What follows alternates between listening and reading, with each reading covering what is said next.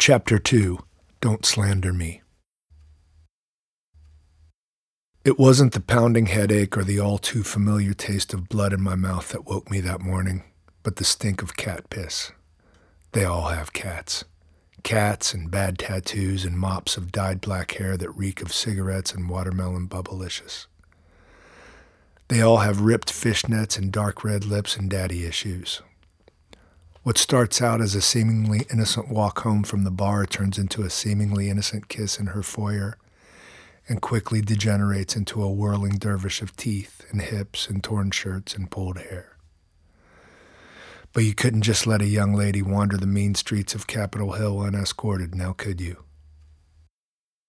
I surveyed my front teeth with the tip of my tongue to assess the damage. I got lucky this time.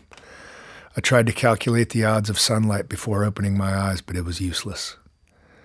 As I lay in the darkness, a couple of questions came to mind. Where the fuck was I? How the fuck did I get here? The wretched idea of raising my head at that moment was overruled by the depth of my curiosity. I was on a mattress on the floor with my clothes and most of hers lying next to me. A single strand of blue Christmas lights lined the ceiling, and several defaced prayer candles were strategically placed around the bed. On her milk crate nightstand was a half empty bottle of Bushmills, a spoon, two syringes, my wallet, and a Radio Shack alarm clock that read 5:30. Two more questions came to mind. AM?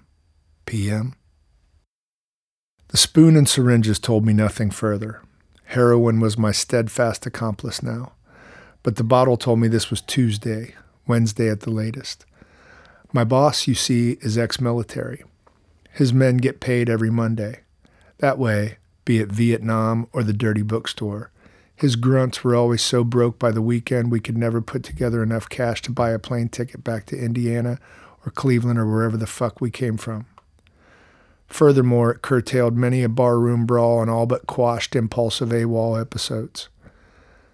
I, Charlie Hyatt, was his midnight to eight man, a soldier on the front lines of filth. While I knew well enough that there was no such thing as leftover drugs, I did a quick recon of the area while my hostess lay face down in her pillow. I rifled through her purse and pocketed a wad of dollar bills. Experience told me she was either a cocktail waitress or a dancer, one or the other, or both. Under black hair over pale skin and just above the sheet, I could make out the tattoo of an inverted cross between her shoulder blades. This may have revealed satanic alliances. It may have explained the defaced prayer candle configuration. It may have indicated that she was the type of woman who could get so fucked up she'd get tattooed upside down. No matter. This was my kind of girl. I lifted the arm that had been draped over me all night. It fell limp to the mattress. Her wrist was wrapped in a bandage, and my inquisitive nature could not resist the temptation. I carefully peeled back the medical tape. The bloody gauze stuck to her skin, but she still lay undisturbed. One last quick tear exposed the words, Help me, carved deeply into her flesh. It might as well have just said, Your type. I was aroused. Wistfully, now I do recall the days when irony could give me an erection. I leaned in closer to examine the wound. I wanted to taste it, but stopped myself. Still, I saw no reason why a little medicinal hangover sex would be out of order. Hey, I whispered. I nudged her hard. Nothing. Honey? I saw a stack of mail on the small kitchen table, so I decided to try and put a name to this shapely mess inert on the mattress before me.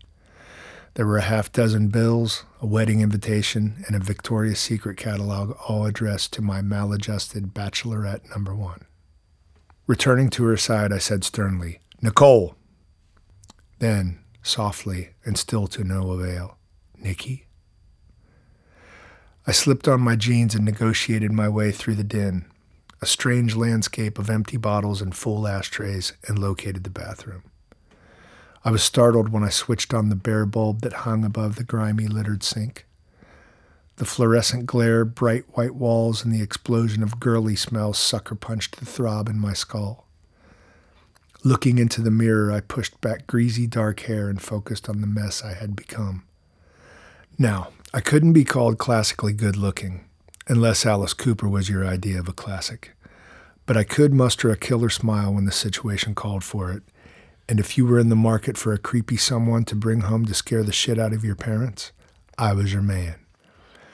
This morning I had none of that charm, more closely resembling the aftermath of a car accident. I fingered my nostrils, which were thickly encrusted with dried blood, as were the corners of my mouth, my chin, neck, and collarbone. My heartbeat quickened. I could see the prone reflection of Nicole in the mirror. She hadn't moved. I listened for her to stir, snore, anything. I filled the sink with warm water and dunked my head in, holding my breath for as long as possible. Already formulating an escape plan, I stood up, dripping wet, and took the longest piss of my life. Oh, that was interesting. My pubic hair was matted with dried blood as well. I frantically searched my torso and scalp for lacerations or cuts. Nothing. I squeezed the bridge of my nose to check for trauma. Nada. An idea I'd later consider desperate took hold. I looked up at the mirror and slowly opened the palms of my hands. God damn it. No stigmata. Murderer it was then. Mosquitoes flitted around my empty stomach and my feet were frozen on the cold linoleum floor. Errant drops of pee flecked my toes as I stood there hoping for a generous meteor to fall from the sky and end this miserable course once and for all. I couldn't remember anything about last night or this woman, not her name nor her occupation, where she lived nor what kinds of bands she hated, which was, of course, always so much more important than which ones she liked.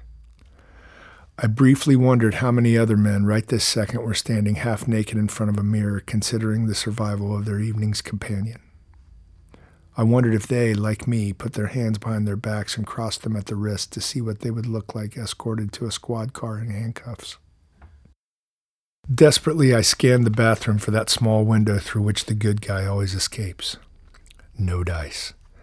My mind fast forwarded through the arrest, the headlines, her bereaved parents on a local TV news show, and straight to the dank 6 by 8 cell in which I would spend the rest of my days, praying for a visitor with a nail file baked into a cake to set me free. Perhaps they'd give me a corny nickname like the Capitol Hill Cannibal, and I would appear next to the campus killer Ted Bundy and Richard Ramirez, the Night Stalker, in criminology textbooks. Maybe the chief of police would seize the opportunity to blame a few unsolved murders on me. Maybe I would request sushi and a couple of Dick's Deluxe burgers for my last meal, guaranteeing a nightmare situation for whoever had to clean up the gurney they would strap me to. I paced the five feet from the tub to the opposing wall and realized that being in a stranger's bathroom meant being near a stranger's medicine cabinet. God damn it. On the one hand, her being dead made this a horrible time to rummage for prescription meds. On the other hand, her being dead made her not one to stand on ceremony. I licked my lips in anticipation. Cracking open a stranger's medicine cabinet had been a thrill I hadn't passed up since I was a youngster. As a teenager in Phoenix, Arizona, I had organized a troop of Mexican ne'er do well kids from the block to break into neighborhood homes during summer break. Miguel was 12 years old. As the elder of the crew, he was the artful dodger to my Fagin. He followed my directions precisely. Do not destroy the place. Do not disturb the valuables, and get in and out quickly. I wasn't interested in their TVs and jewelry. It was their pharmaceuticals I coveted. Miguel would return to my place alone and empty his pockets, and with my handy 1978 physician's desk reference, I would sort out the good pills from the bad ones pay him a fraction of what they were worth, and send him on his merry way. In retrospect, it seemed like a recipe for disaster, but after a couple of summers, Miguel and company just stopped coming around. I imagine they found someone who paid better or began to partake in their ill gotten gains themselves. The shelves were in disarray, a massive collection of her half empty lipstick tubes, powders, and potions. I found an empty prescription bottle. I squinted at the label. Percodan.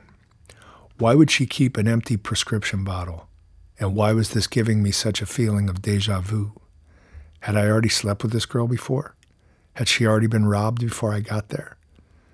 I stuck my thumb in the coin pocket of my jeans. That explained it. Five yellow pills told me I had done my due diligence the night before. I popped the pills in my mouth and swallowed them with a handful of water from the sink. Then, from the corner of my eye, I saw my salvation. A reprieve as if called in by the governor himself. A fresh, bloody tampon next to a couple of used, bloody condoms in the trash can.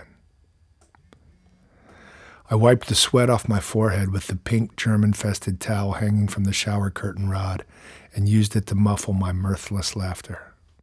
Clicking off the light, I tiptoed out of the bathroom and dressed quietly, never taking my eyes off my new young lady friend. The wailing siren of an ambulance startled me as it roared past the apartment building. I leaned down to gather my wallet and rigs from the impromptu nightstand, cleaned the burn marks from the spoon, and made a clumsy attempt to wipe the fingerprints from the whiskey bottle with my t shirt. I picked up a matchbook that had my name and phone number written on it and stuck it in my pocket. Standing up to leave, I heard a mysterious gurgling sound from the far corner of the room behind me. The gurgle segued into tiny laughter. I moved slowly toward the sound and lit a match to get a better look. First, I saw the mobile with circus animals and clowns then the crib below. I hovered in a place where the scent of baby oil overpowered the stale cigarette smoke from the rest of the room. The child lay on its back, opening and closing its tiny hands as if they were new discoveries. I couldn't tell you how old the kid was, for I had never even held a baby in my arms. I assumed it was a boy from the blue blanket and just stared at this sinless, otherworldly being. For a minute, I couldn't even imagine how he got here, I wanted to lean in closer, but I was sure I would appear a monstrous gargoyle to the infant, and a screaming baby was right at the top of my list of the last things in the world I needed right then. I remained in the shadows. Was I staring at history doomed to repeat itself, or just an unfortunate client of the worst babysitter in the world? I wasn't about to stick around and find out.